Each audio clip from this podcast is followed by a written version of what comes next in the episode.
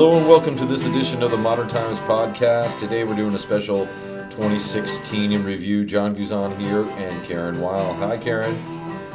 Good morning, and good morning to all our listeners.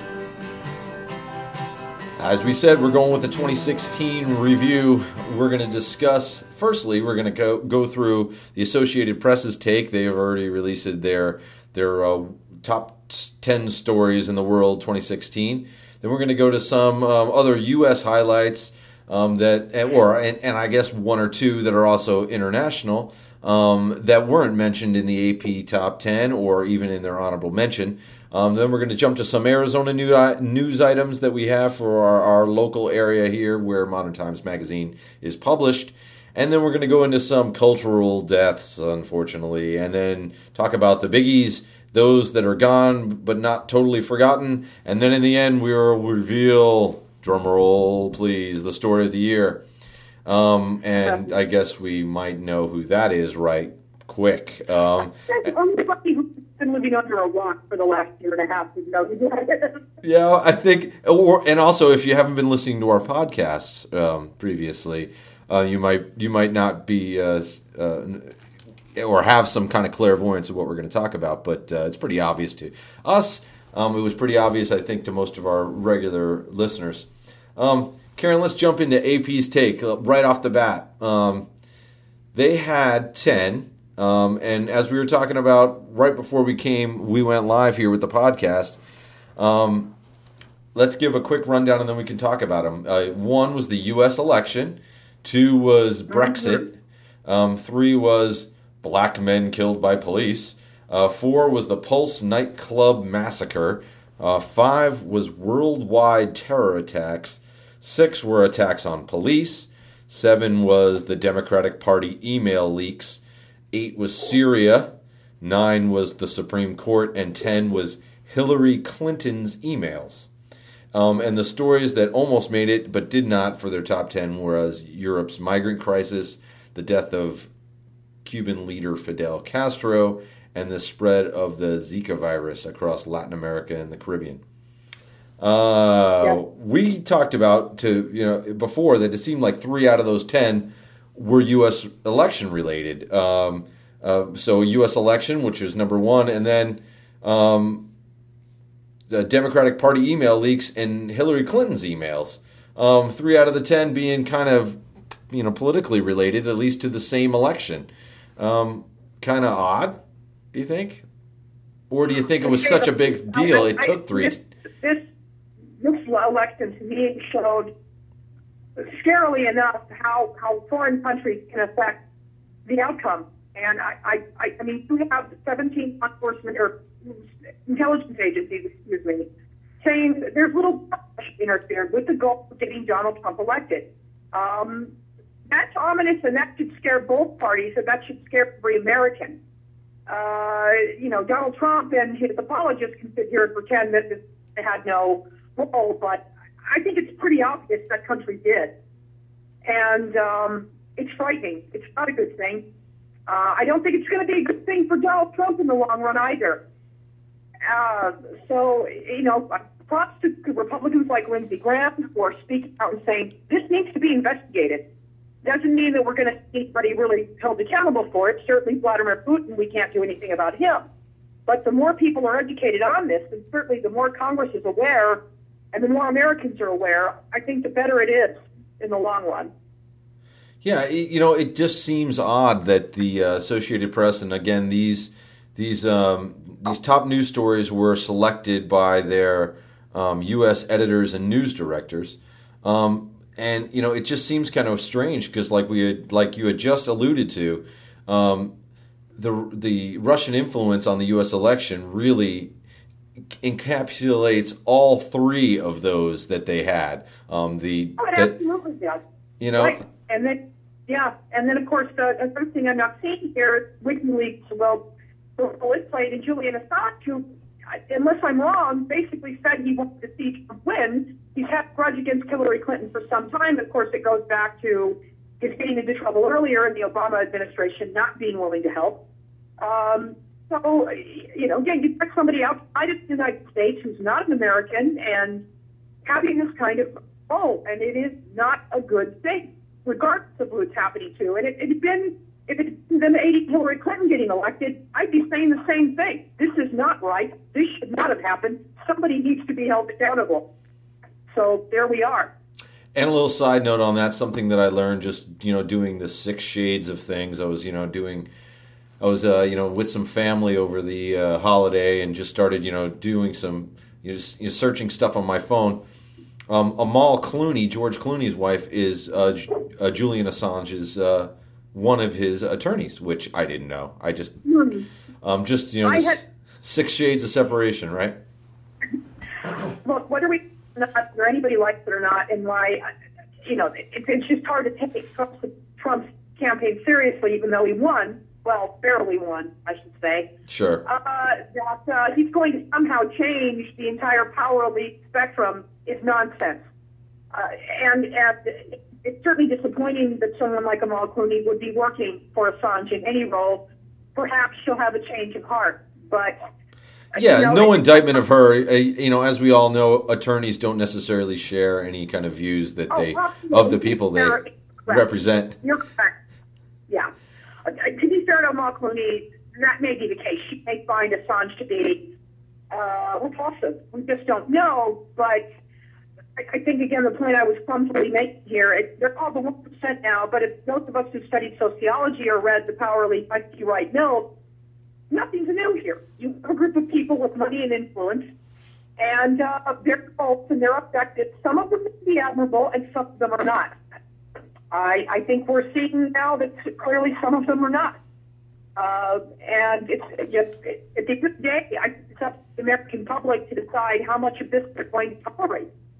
Yeah, and you know, and I think you know another one that we agreed on, which was also a little bit political based, was um, that should be there was uh, the Brexit issue. I mean, it. Uh, um, you know, you know, definitely kind of foreshadowed what was going to happen. I think here, uh, I don't know, you know, I don't know if there's been any kind of tie. I think that there's been some discussion that there was also, um, you know, Russian hacking interference and fake news that had to have some sort of impact upon upon that race as well, or that decision as well. Um, but no matter what, it kind of also showed that polls were not necessarily as as accurate as they thought. Um, but you know, definitely another big, big story in 2016. Huge, and, and like here, you have a true effect in people who, and I, I really I hate the generalization. People who may have been a little bit by the demographic changes in the UK, and that they felt like the fair or was no longer being heard. Uh, there's no question some racial aspects of the role here, honestly, because people sometimes think all of Europe is this liberal bastion. No, it isn't. There are very large conservative movements, not only in the UK, but in France, in Germany, uh, the Netherlands, uh, and certainly we're seeing with Eastern Europe now, especially Poland, that the conservative movement is on the march. Um, and that's not to say all is bad, wrong, or terrible. That's not what I mean. But clearly, some elements that are not good. And um, uh, I, I certainly think that movement came out force for the Brexit vote. Um, and I, I, I, I, I've said in the past, we've talked about this. There's no question the EU has a lot of problems. It's overly bureaucratic. Some of the rules are ridiculous. It's understandable to a certain degree that people would want to you know, try to lessen that. However, I think you're seeing from polls now that a lot of Britons regret having done this. You know, though they always believe that, I don't know. And I think, you know, you see back and forth where the UK says we're ready to get out, and then they're saying, well, not quite. Uh, and you're seeing the EU say, hey, get lost. So I, I just think we're going to see this bizarre little slow divorce. Sure occurring uh, here within the next year or so uh, in, in terms of, of a true Brexit. I, I just don't think it's going to happen overnight. But again, it absolutely shows David Cameron, you know, he took a huge gamble, he lost. Um, you know, it leaves Theresa May, the new PM, in a, in a very awkward situation. Of course, the British labor movement and its left wing movement right now, like the Democrats in this country, are in disarray and really don't have their act together to, to mount a real way to repeal this. So, sure, and, yeah, you know, it's, it's going to be watch. Yeah, just like the U.S. election, uh, the the whole Brexit issue is not going to be one that goes away in 2017. We're going to be, you know, I don't know whether to make a top story um, in in 2017, but it's definitely going to be in the news. Um, and, and, and probably one that can seem to um, you know continue from 2015 and, and hopefully won't um, continue into 2017. But it, seems like there's not going to be a way around it right now. There's no uh, seeming solution on the horizon. Um, but it's the AP's number three and six stories, which are sort of interrelated as well, which is black men being killed by police and then the corresponding attacks on police. Um, uh, you know, I guess, I guess, I, I guess the newest um, information: ambush and targeted attacks on police claim 20 lives. Um, don't have um, the exact number of black men killed by police, but I think the last time we did a story, it was in excess of 40. Um, so uh, another big issue um, that doesn't seem to be going away. Right. Well, and again, we now because we have social media, because everybody has a phone in their camera, somehow some people think this is a new development. Well, hate to break it to them, it's not. For a long time. Now, again, that is not to malign all police officers, who 99% of whom I firmly believe are good and decent men and women they are doing their jobs by the book. They're out there in their communities as best they can, making a positive difference. But like with any organization, public or private, you have people who have no business being on the force. They simply don't know what they're doing, and they, they are too trigger happy. And we've seen it in these, some of these cases. And hence the tragedy unfolds. And then you have innocent officers who are paying with their lives because right. of it. It is a horrible, vicious cycle. Um, I, I will say I've had a lot of criticism of James Comey, but he, he has tried on some level to tell, you know, both cops, look, you've got to get your act together and get these bad people out of the force now while reminding communities who have been impacted by this, look, not all cops are bad. Again, it's a matter of a, you know, two-way street communication. And uh, again, that, that's going to be an extremely slow process, I think, to really turn around. But yep. you know, my credit, I give credit to those uh, police chiefs who are trying, and certainly to these leaders and activists who are also trying to, to bridge that gap as best they can. Yeah, but and there will be, you know, it's not happy rainbow ending to this. It, it's just not going to happen overnight. Sure, and to make sure we kind of mention some names um, one day apart, it was in, ba- in Baton Rouge, Louisiana. Um, police shot Alton Sterling. Um, and then um, in Minneapolis was Philando Castile. And then um, the five police officers in Dallas um, yeah. later in the year. Because of those attacks, they were basically related, supposedly, to the Alton Sterling Philando Castile attacks.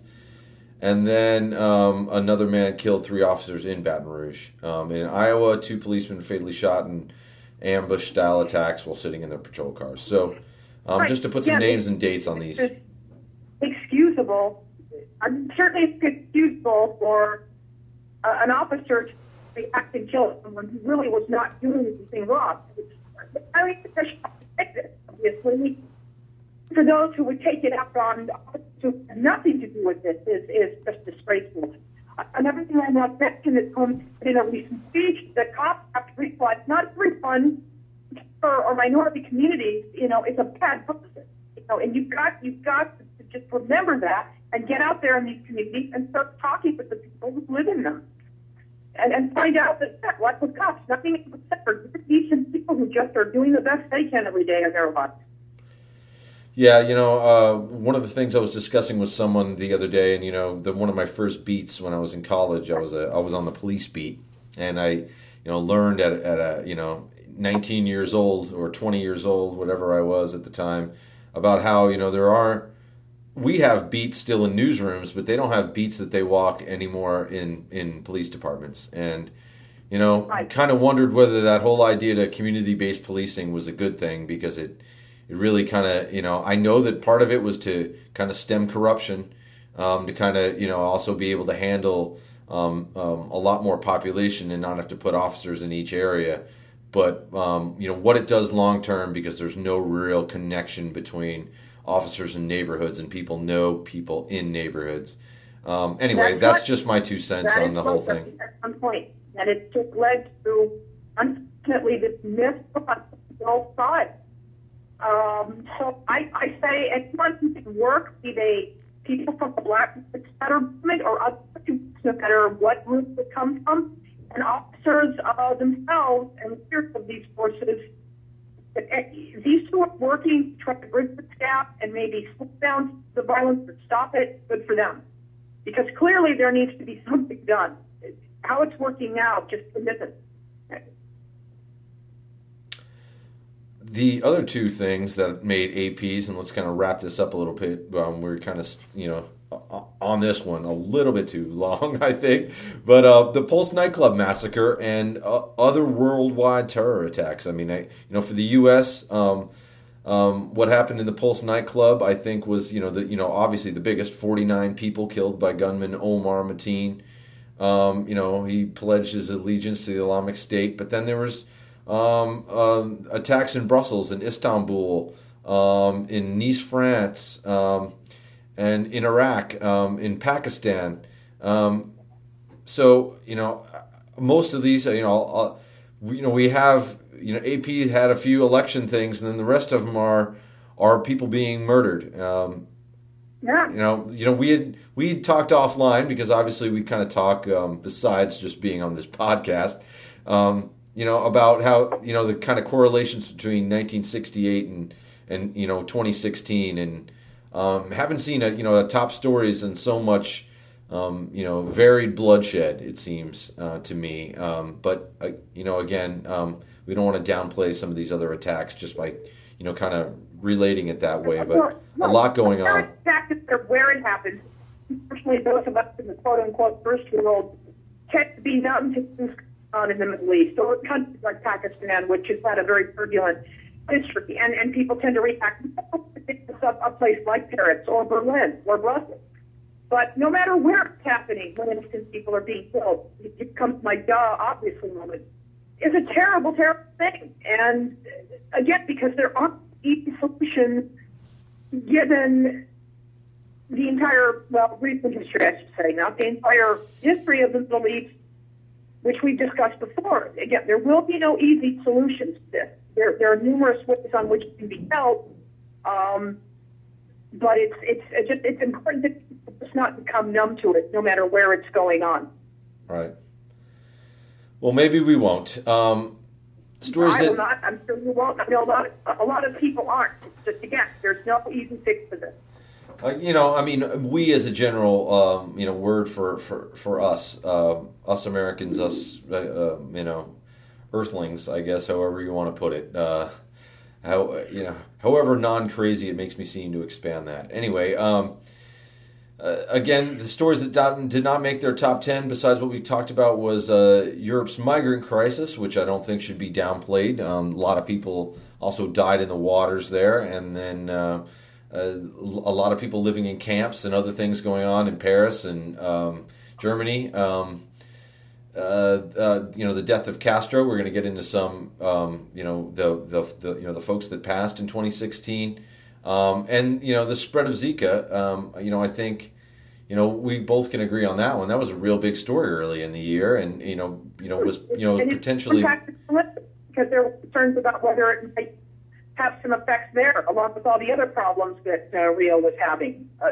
so, um, and then there are sort of socio-political concerns with that as well, because you, in many, in some of these Latin American countries, pregnant women not only don't well, if already pregnant doesn't matter, but you know, in terms of access to, contra- to contraception, or, and I realize this is very controversial, but to women who find out, you know, they're pregnant and they don't wish to carry that pregnancy, abortion is, is impossible to get or very hard. Um, so it, it impacts a lot of different areas um, in terms of, of, of moral values, in terms of economics, in terms of politics, and, and you know the U.S. response. A lot of things were at play uh, in terms of the Zika virus spreading. Yeah, it was a big story. I think it was a you know one of those things was going. It was a political football, and it ended up kind of uh, fizzling out. So I guess uh, great Right. news that it that it wasn't a top story. Uh, if it was, that probably means even more people uh, got sick or more babies were born with that microencephaly. Um, so uh, a good thing that it didn't make it. I think. Um, you know, maybe we'll have. You know, I think in our some other U.S. highlights not mentioned, at least in the AP, some stuff that we kind of talked about. Um, you know, some things that I think could possibly have a little bit of a uh, a little uh, uh, uh, sunlight to them, and and and, and maybe not. Um, uh, what what I had listed here um, and kind of brought to our discussion, and I think maybe you might have one or two extra that you want to share, or definitely have some opinions here. But um, the other um, that wasn't on the AP is the Iran nuclear deal, uh, this Scalia death, um, and then our bright light I think maybe is uh, Hamilton and Lin Manuel Miranda and what happened there. I think that was kind of a bright spot in, in what people paid attention to. Um, then there was the scandal, I think, of uh, the International Consortium of Investigative Journalists and all that. Uh, you know, the Panamanian corporate Mons- uh, Mossack Fonseca. Um, they found out that there was all this offshore money by uh, uh, heads of state and corporate leaders. Um, again, we just mentioned this, the Summer Olympics um, and the Dakota Access Pipeline. I think you know there's a little bit of uh, hope in there. Um, which one of those do you want to kind of jump on first, Karen?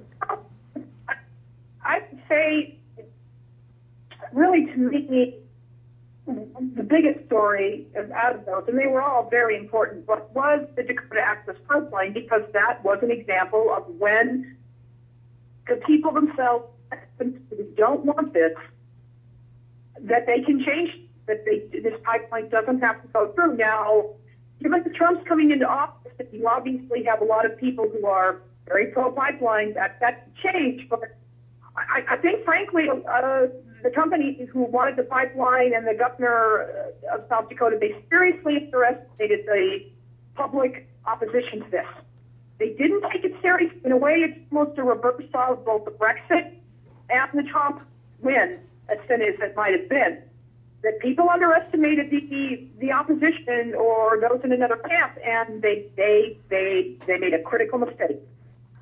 So, uh, because you saw the thousands show up, saw celebrities get involved, and I, I, I, I, I don't believe, oh, just because a celebrity is involved, that suddenly it's more important than it already was. But clearly, it gets more attention when you have somebody like Shailene Woodley or other well-known celebrities coming out there and saying, this is wrong, it should stop. And then you even had veterans, American veterans coming out there to protect the protesters.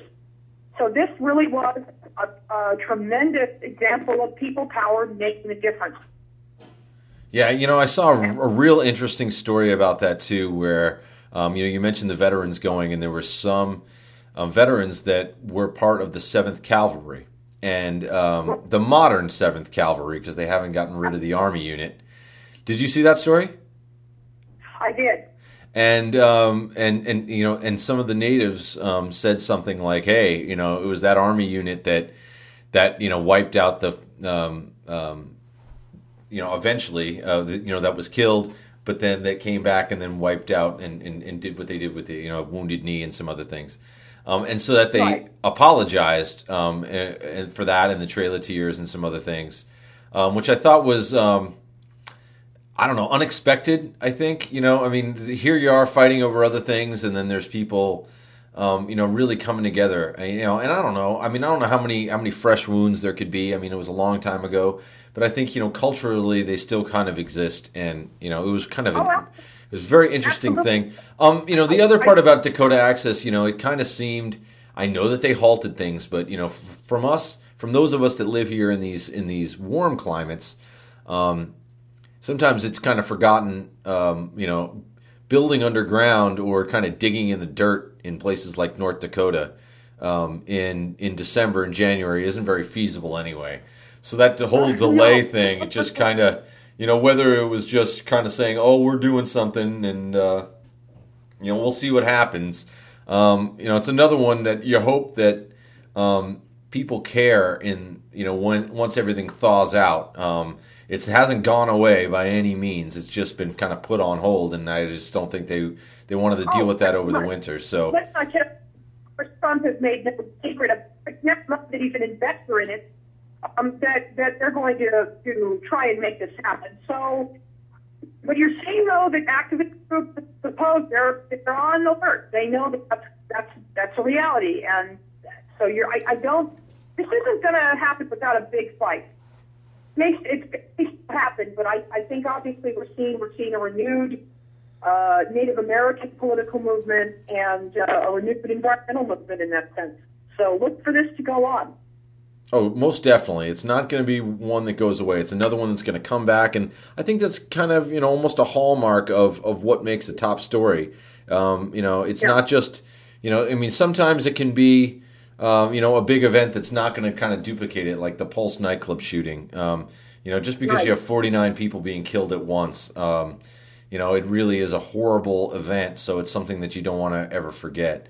Um, but at the same time, you know, you, you hope that nothing like that happens at that same spot or with anybody related to that situation. Um, the Iran nuclear deal, I thought, had a big impact in a lot of different areas. Um, you know, we know that it was a multifaceted deal. It um, kind of stopped any kind of weapons um, development from their nuclear plants. It also resolved um, as we know with all the you know plane loads of cash comments that happened politically. Mm-hmm. Um, but you know that's where it kind of traipsed over from a a uh, diplomatic um, agreement to a political bomb, um, where um, you know. Again, the background on that is that they had paid uh, Iran, the country, had paid for um, some military supplies, mainly planes, from the United States, and they were never delivered because of, of the changing government there in the 1970s. Um, so that deal was made. Uh, it's kind of a one big deal all in one, and then it, it and like we mentioned already, it, it did go into politics. It was a big weapon used wielded by Trump, um, and Clinton had to defend it, although she wasn't there when it was finalized. No, I mean it, that it seemed like they were blaming every single thing that happened since her departure, which denies that it's Secretary of State Clinton made some major missteps. But I mean, I was just simply impressed to tie her in with that. And I, I don't really think that hurt her in that respect at all. That wasn't why she lost. Um, so, but, but I just look, the Iranian regime, which is terrible, I'll be the first to say, will always be an easy punching bag for for Republicans, for some Democrats, and and for Trump. Um, but I think the attempt by Trump, he claims he's going to rip it up. That's that's going to be much harder than he would imagine. Uh, without really doing, first of all, that, you know, with, without making things with Iran even worse, and without also infuriating our European allies who will work very hard along with the U.S. to get this done. Um, it's, it's just the best kind of procedure right now to keep Iran in check. And even hardliners in this country on Iran, some of them have said it would be foolish to tear it up. Well, you never know what's going to happen. Um, it's been un- unconventional. Has been a hallmark. Right. I, just think I think, I think Trump's obviously going to try and do that because he knows that for for some in this country that's catnip. But sure. I, I just think going to find out it's not that easy, and the international pullback may not be worth it. And you know, let's jump to. I mean, a last little bit. I want to get in here. The Summer Olympics. I, I really kind of think it did capture a lot of people's attention at the time. Um, you know, I think people also looking a little bit for an escape come in August. Um, you know, yeah. and then there was there was a, you know all the controversies because of Rio. Um, you know an emerging um, economy there, but you know the, all the stories that have come out afterwards about you know bankruptcy, uh, venues that are already falling apart, whether whether the Olympics actually you know pay to be in in countries that that really aren't gonna can't really absorb it with their GDP or in other ways. Um, but then there was other some you know some other big sports stories. Uh, you know the Cleveland Cavaliers won the NBA championship. Uh, the Chicago Cubs for the first time in uh, 108 years, right? They win the World Series. Um, you know, there's you know a lot of big stories. You know, and I, I, I know I just threw the Cavaliers and the Cubs at you, but uh, look, American sports, sports, and it, it, it's something to root for. Um, it, you know, the, Chicago was the ultimate underdog, and it came back one of the biggest titles there is uh, for baseball. And so, and I was rooting for the Cubs. Uh, you know, so it was it was just one of those feel good stories. Um, and you know, we heading to a new baseball season next year. Who knows who will prevail in the fall? We never know. Yeah, well, we know that the Cubs and the Dodgers, um, you know, they, you know, it used to be the old uh, Dodgers saying to say wait until next year, and uh, you know, the, and then the Cubs kind of adopted it, but uh, you know, Right. now I guess it's time for you know crappy teams like the Arizona Diamondbacks, our hometown Diamondbacks here, or the or the Seattle Mariners. Maybe they have to start saying it. Maybe that'll be the the uh, liniment for their losing. Um, who knows? Um, You know, but uh, you know, obviously the election dominated. I think you know here, and we're gonna kind of get to that later. Let's kind of move on and jump into some Arizona new, news items, and just kind of want to. Th- you know, just kind of blow through these. I think you know there's a lot of them that that are you know whether they appeal to the massive audience or, or not, we don't know. Um, but there was that presidential preference election in March, which was kind of a big deal. Um, it kind of sparked a lot of people's outrage. I think it was a sign of things to come, at least that there was some sort of uh, you know you know political outrage, and who knows what that did um, to some of the primary voters when it came to the general election, whether they voted or not. Um, then uh, the the second one we had uh, ranked there was Jeri Williams becoming the new Phoenix Police Chief, um, the 1st woman. Um, she's also an African American woman, which is uh, you know kind of a big deal. I mean, her son plays on the Phoenix Suns, though, you know, so it's um, you know kind of you know it's this uh, I think a public relations um, uh, uh, you know uh, sent from heaven. I think for her. Um, uh, I think it really works here. It's worked very well already. I mean, hopefully, it's working the same way within the department. Um, which you know, obviously the, the you know the thin blue line is still there. We don't really know that yet. Um, there's a lot of answers that still haven't come out of the city of Phoenix. Excuse me. Um, um, you know, there's there's still some outstanding cases I think that are looking to be solved here coming 2017. We'll see what happens with that.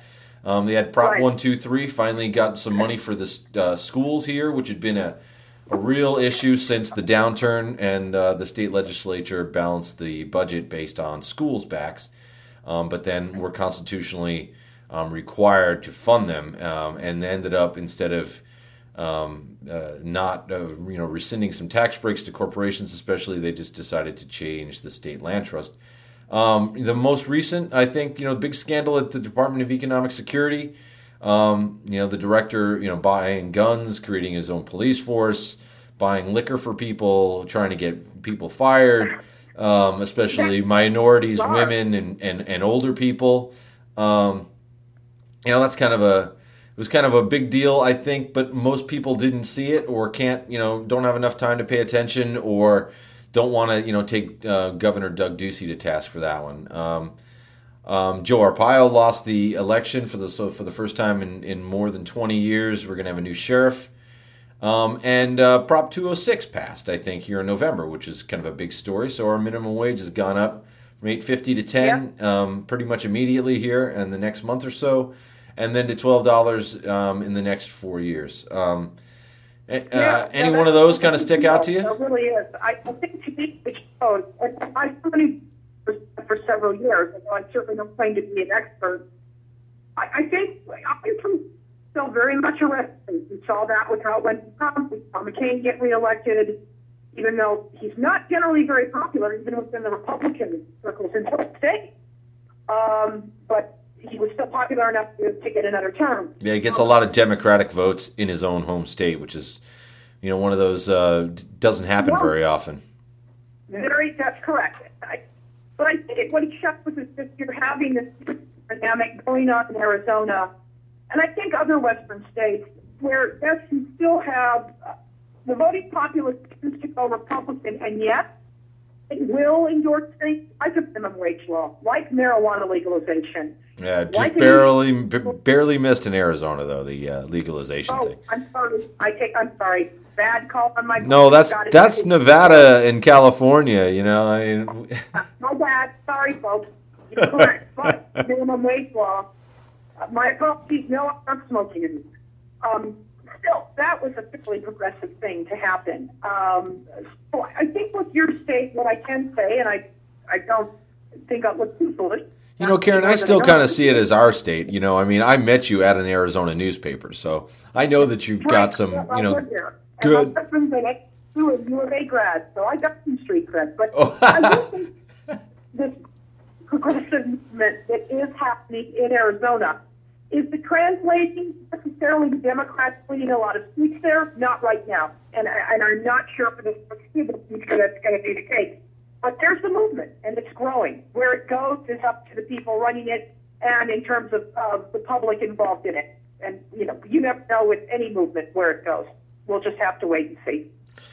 Yeah, definitely. But it's you know it's uh, some of these things are are are, are, are you know definitely a a uh, some progress being made. I I, I, I do Oh, think that you know the schools were were, were was a re- becoming a real issue here, and from you know being a parent here and knowing other parents and knowing what's going on in our schools.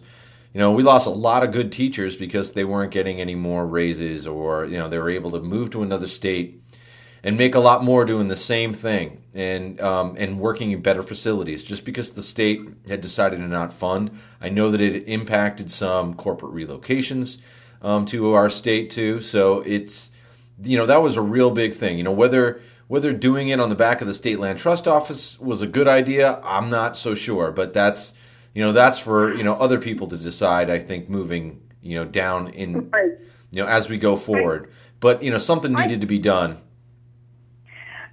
It looked like, frankly, the people who to the state, this looked like easy, just an easier fund from which to take that wouldn't cause a lot of political blowback. That's what I took out of it. Um, it to me, it is an uneven situation. Yes, there's more money for schools. That's good, but how much will this harm the state land trust? There, that's the unanswered question right now. Yeah, and, and, and, and also I think you know the biggest thing is who it's going to benefit, and I think that that was part of the reason why some of the you know we always talk about you know the founders and the framers of the Constitution, you know a lot of patriots out there, um, but there's also these state constitutions, and one of the reasons why that was done here in Arizona and some of those founders did it was to kind of restrict. Um, you know who could get these large plots of land? Because what basically happens is the state owns all the area around most of these cities now. And so when there's any kind of expansion it's usually state le- uh, land trust um, uh, parcels that go up and these big developers come in. Um, and so it's a little you know you down the line we'll have to see what kind of land grabs are made and are able to be um, uh, you know coordinated by this. That's why it's a little bit risky to me um, you know, but again, uh, you know, one man's voice, and you know, it has to go out, and you know, progress is progress. Um, you know, we do have limits. You know, one of the one of the hard things I think, you know, looking long term with that too was, you know, we're going to have a water issue here in Arizona uh, moving forward. We can't continue to grow in the same ways that we always did. We've, you know, you know, it didn't make one of our stories, but you know, declining Colorado River water, you know, could definitely have been there. Um, and if you're basing your your your your school funding on on on selling state land trust um, um, parcels that you don't have, you're not going to be able to build on anymore because you just can't afford to water all those people.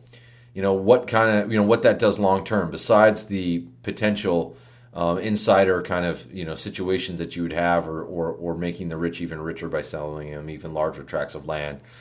Um, it's going to be an issue, I think. You know, moving forward, you're going to have to find other ways to fund schools in 50 to 100 years because um, we're going to have to grow up, uh, and I mean vertically here, um, if we're going to try to do it, and then you know go to really uh, extreme water conservation method, uh, measures, or even doing like what Las Vegas does and recycles basically 100 percent of the water.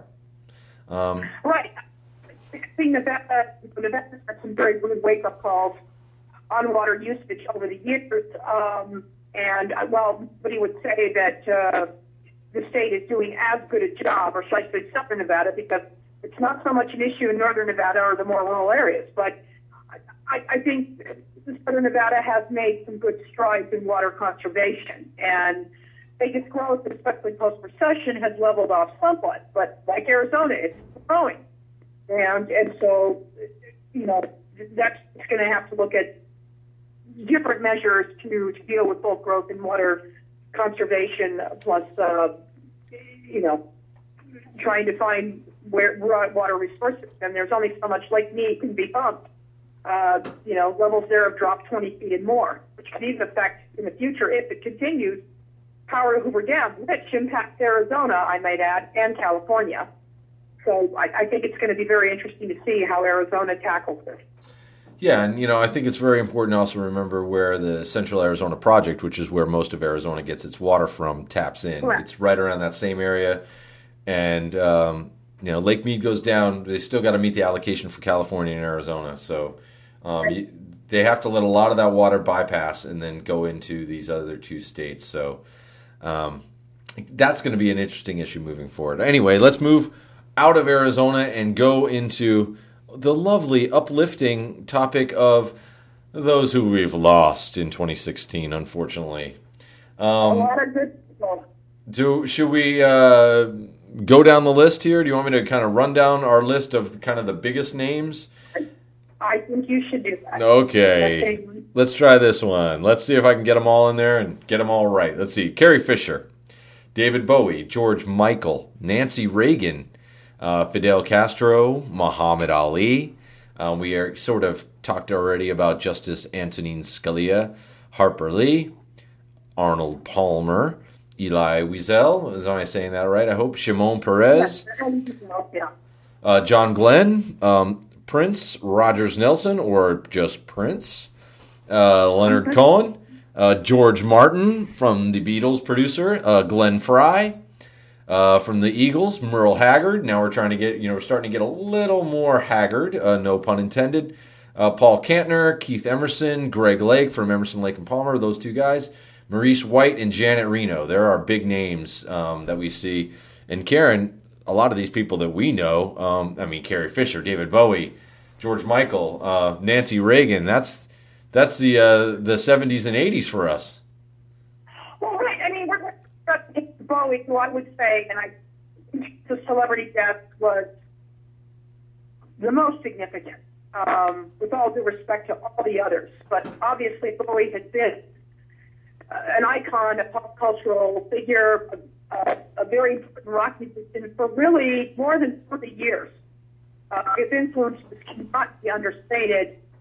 Uh, and and I would, I would put Prince close to that, both in terms of who he impacted and influenced, and also based upon gender and sexuality issues that had never really been, that you know, had been handled in that way by a musician. So, uh, his loss was just, I, I was just astonished when I learned that in January that he died. And obviously, look, he was not that young anymore. Of course, the public didn't know he was fighting cancer. Uh, but, you know, that one just really was an earthquake. Um, and of course, Prince was younger, and again, nobody knew publicly what he was going through in terms of a, a struggle with painkillers. Uh, so that was just a shock. You know, these losses are shocking, obviously, because of their age, and, and nobody saw it coming. There had been no public announcement of any illness. Um, Carrie Fisher, of course, had been far more public, but you know, she was only 60. Uh, that's not to say people at 60 don't die of heart attacks every day. Sadly, they do.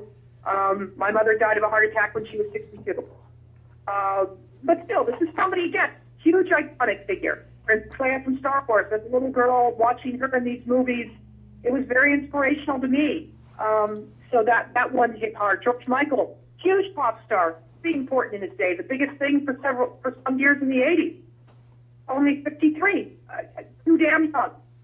So uh, some of these losses Merle Haggard, Glenn Frey, Leonard Cohen, all very, very important, no question. Paul Katz, for what they were a little older on the spectrum.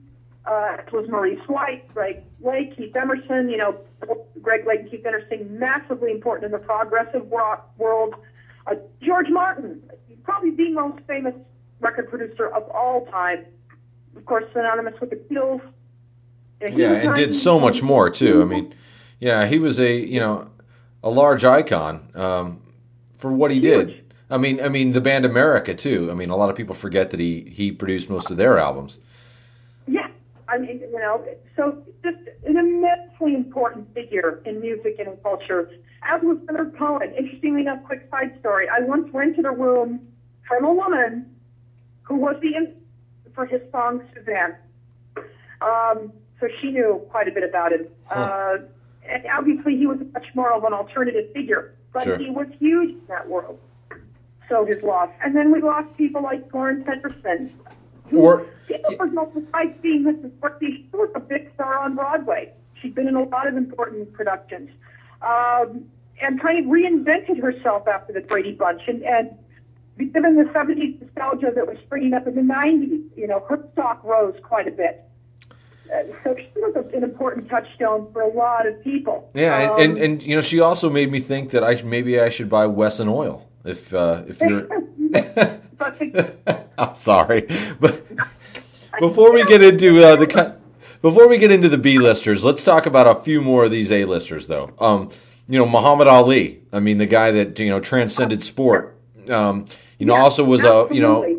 You know a part time a, a, a part time resident of Arizona here. Um, uh, spent a lot to uh, you know uh, for the Barrow Neuro- Barrow Neurological Center here.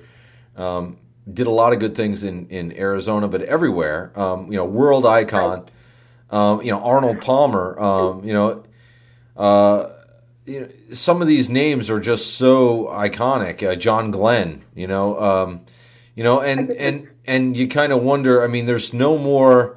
You know, sports stars aren't political anymore. You know, so you wonder if there can be another Ali at all because no one usually I kind of. You know, will be. I mean, you know, really once don't. you have people being, I mean, one of a kind. Yeah, I mean, they're like the all of these, top- This death was the most consequential, and uh, again, I hate these things. All of them, all of them matter in their own way.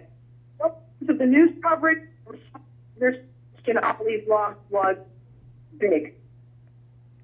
Oh yeah, and you know, I mean, again, it maybe hopefully it teaches some people don't get punched in the face too much. Um, although, Oh. you know, some people do say, who knows? You know, he might have been there anyway. Um, but um, you know, probably was hastened and um, accelerated by the, his repeated blows to the head. Um, but as we know, Michael J. Fox um, didn't have repeated blows to the head, and he still um, was struck rather young. So you know, it might have just been one of those things. But Uh, a big loss. No, you don't, you know, don't discriminate.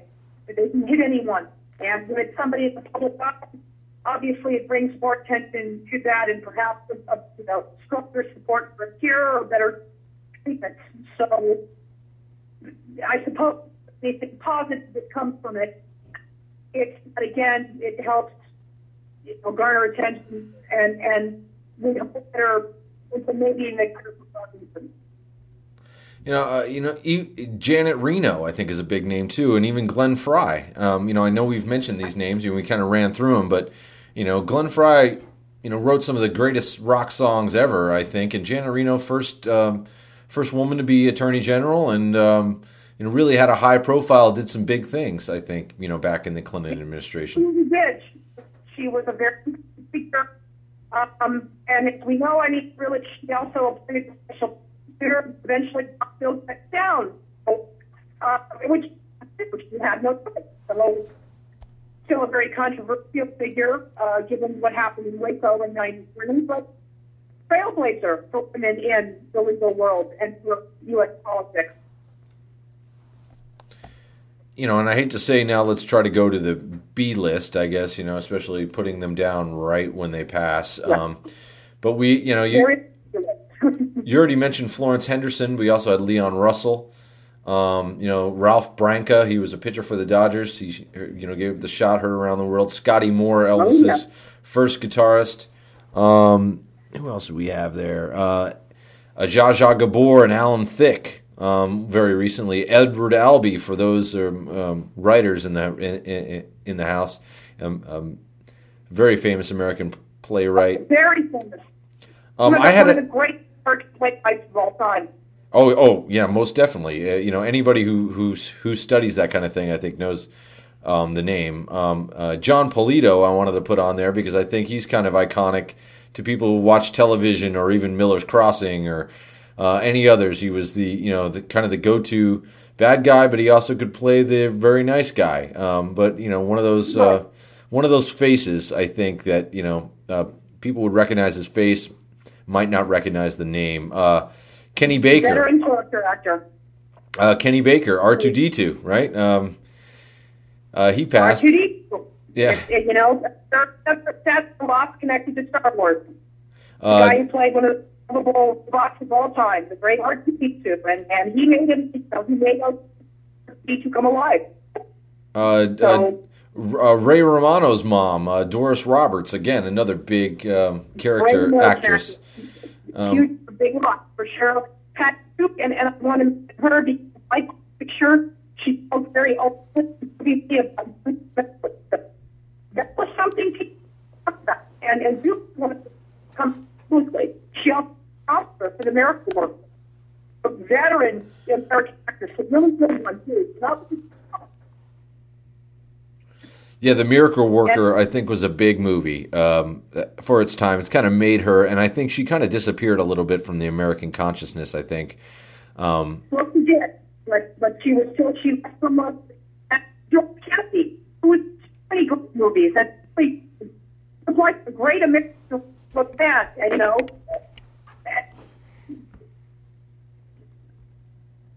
And I should also, but Roy was a huge. Now, I was very sorry to his passing. uh, Garry Shandling. Um, Oh, that's, that, this was such an important American comedian. Everybody loved, you know, Garry Shandling's show, and and he another another group.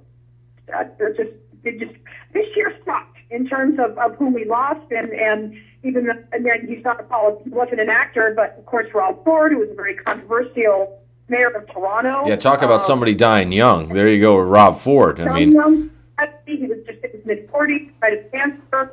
Know, obviously his tenure in Toronto was not the most successful one. He became a punching bag.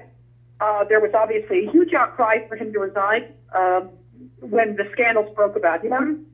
Um, but yeah, you know, just it, it, his. There's no question that it, a lot of uh, certain aspects of his life, I should say, not all of it, were a tragedy. Uh, and, and people joked, of course, that it made Canada interesting. Now, of course, I think Canada is a very interesting country. Rob Ford What? made Canada interesting. I A guess lot. I guess So smoking people crack in, in, in City Hall does that to us to a city, town, country. So, but you know, the guy died too young. You know, who knows what he might have he might have been able to restore his image and gone on to do good things in Canadian politics. Yeah, Uh, I mean, we you know we'll never know now.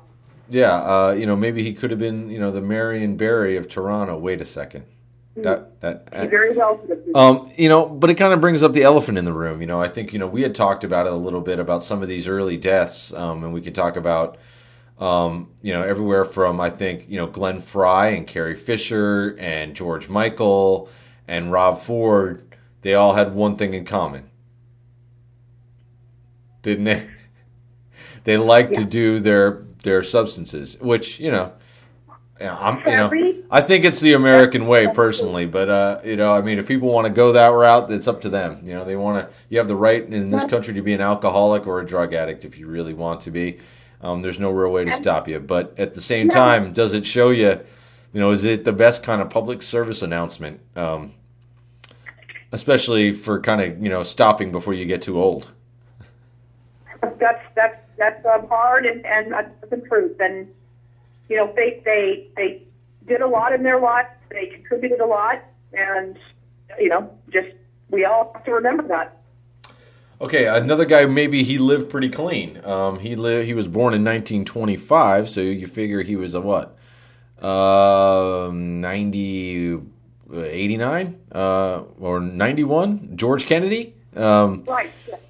You know the guy. He was in one of the first movies. I, one of the first classic movies I ever found myself enjoying. Cool Hand Luke. Um, you know, Oh, and then you see him. You know, he kind of became a parody on himself in all those Naked Gun movies when he became older. But he was a he was the character actor of the '60s. Um, oh yeah.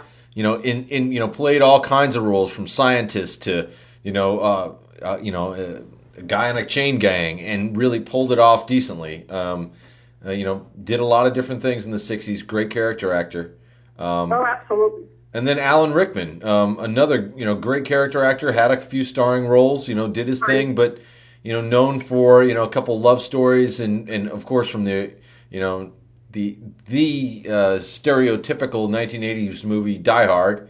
Um, you know, he was the bad guy. Um, you know, and, and supposed to be a real sweetheart in real life, not the not the uh, the uh, terrorist would be terrorist in Die Hard, but um, no, he was a phenomenal actor, and of course, his voice.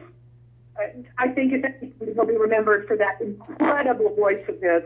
Uh, I was a big fan. I was very, very sad to learn of his passing. He was terrific. Um, and and you know the last one I think we want to talk about is one that uh, another one of the ones that you um, put forth, and that was Watership Down author Richard Adams. Yes. Talk That's about him a, and a great novel, and it has something we people know what it's about. There are some struggling about today's political culture. If you read that novel or if you watch the cartoon uh, version of it, there it, it's a it's a landmark novel, and it, it still has relevance today. So Adams wrote some great works. So unfortunately, maybe unless they find something in a box somewhere, that's uh, that might be the last thing from him. Right, right. You know, who knows what's hanging around? Us writers always have something unfinished somewhere.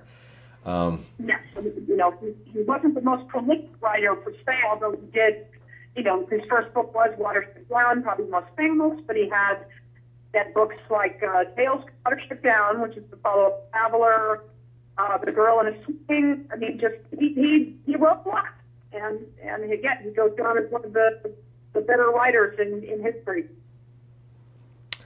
Dun, dun, dun, dun. Nearing the end of this podcast, we have to go to what is the specific story of the year, and we had agreed um, you know, we kind of stay away. We just think it's directly Donald Trump. Just, just, just Donald uh, Trump. For better or he made. That's why Time him for the person of the year. I know, very controversial choice. The obvious one, although you know, by looking at him on the cover of the magazine, you can tell it's flattering. Um, yeah.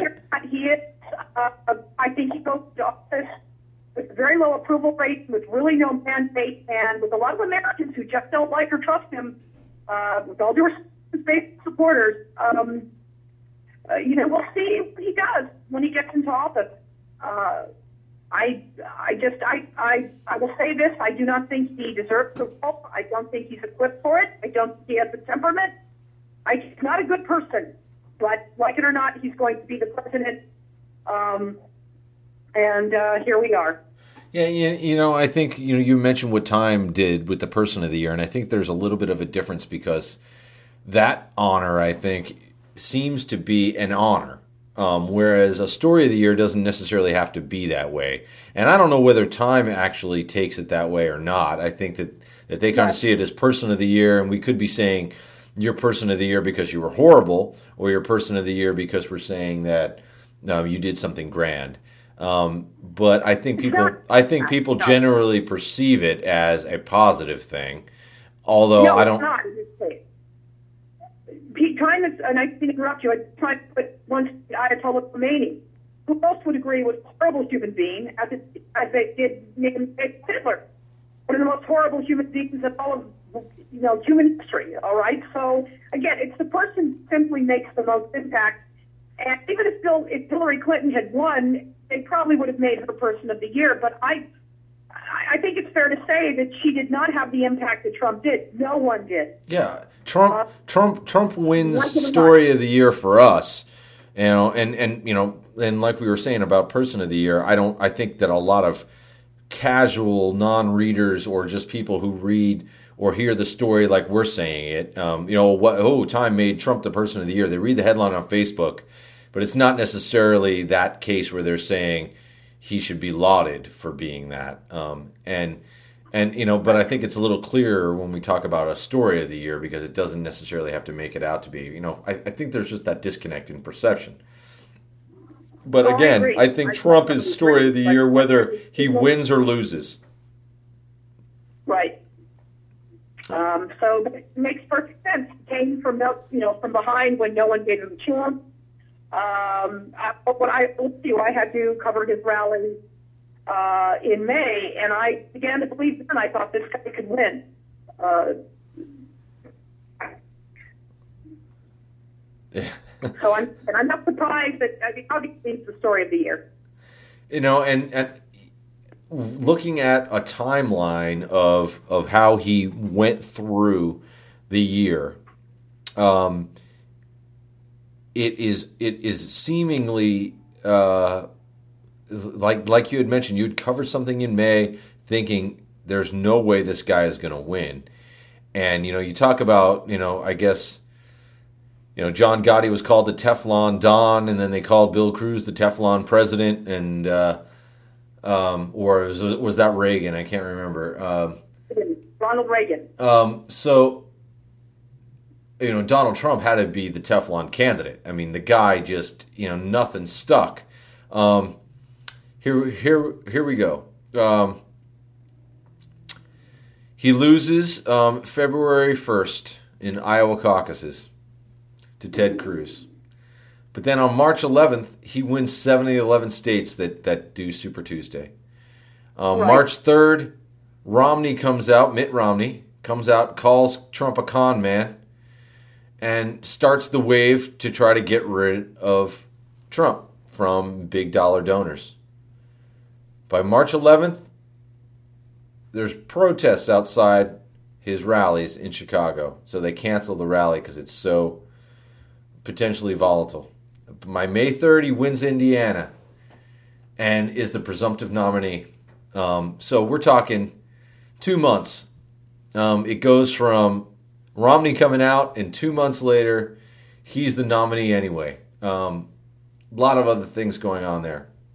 Um, he wins a majority of the delegates, secures his nomination by May 26th. Um, everybody had dropped out three weeks before that but he finally gets the delegates he needs on May 26th. June 20th, he fires Corey Lewandowski. Manafort takes over the campaign. Um, July 15th, brings along Mike Pence. Um, he accepts the nomination July 21st. August 17, he redoes his campaign again. From so um, Manafort for only uh, two months uh, Steve Bannon comes along and Kellyanne Conway. Um, he flies to Mexico, meets with Enrique Peña Nieto. Um, September 1st, uh, talks about the plans to build a wall instead, in, instead, in, instead of any other plans. Um, September, October, the debates. October 7th, the grab them by the pussy comments. Um, and a month later, he wins the presidential election. For those reasons and more, and how he just, I mean, we have one thing after another. Um, March 3rd, Romney, his campaign starts to fall apart. He fires everybody less than two months later or three months later. Then remakes his campaign again two months after that. A month after that, they grab them by the pussy comments. And he still wins the presidency November 8th. Um, a lot of other things in there too. I mean, we could talk about you know the other things he said. Um, how he you know complained that the lady's baby was crying. Um, you know, uh, I guess uh, last year in, in January at some point when he said I could shoot somebody in Fifth Avenue and still be elected. Um, that's why to me he gets it, and that's why he's truly the Teflon president. I mean, I don't know, maybe the ceramic nonstick coating president or whatever you want to call him. I don't know. Um, the, I mean, uh, I just don't. Uh, Trump is again. Trump is a person, and he's not a smart that doesn't have the secrecy appeal of somebody like Ronald Reagan, or even the affability of somebody like W. Bush, or the ability of Bill Clinton, and that with uh, voters who probably would not be receptive. Uh, we'll see in six months here. I I, I don't, you know, I'm not going to make any predictions, but we'll see in a year whether the Teflon is still there or whether he kept that fire on high. And like they say, that Teflon can be toxic. It absolutely can. And uh, so again, we'll we'll just see. Like it or not, he's going to be uh, the president. Uh, but again, it's not going to be with a lot of overwhelming support, or I suspect even within the Republican Congress. But you know, that's enough for me from me now on that. We'll just have to see. we will have to see. And again, I think it's going to be another one that's going to be on our top stories in 2017, whether it's good or bad or otherwise. And uh, um, hopefully, um, it's going to be some goodness, right? I mean, I think we can agree on that. We hope that uh, 2017 is probably a little bit better than 2016.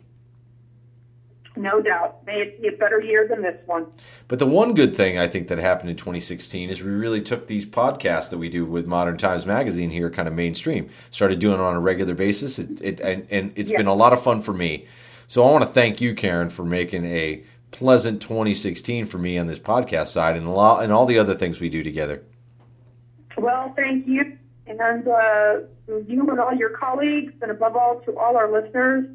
I wish them all a happy and healthy 2017, and may peace and sanity prevail not only for our nation but for the world. You know, we are growing up. Um, it's been our second year of driving now. It's 16 instead of 17. Um, uh, But uh, yeah, yeah. Uh, Karen, I can't agree with you more. Thanks for the time, as always. Thanks for everything in 2016, and thanks for talking about everything with me. And we look forward to doing it again in 2017. We'll probably be coming back with another John and Karen podcast near the end of January. And we're probably going to have either some music, some food talk, or maybe some sports next week. Hope you all come back and talk to us and, and download our podcast next week. Thanks, everybody. Happy New Year. Thanks. Happy New Year.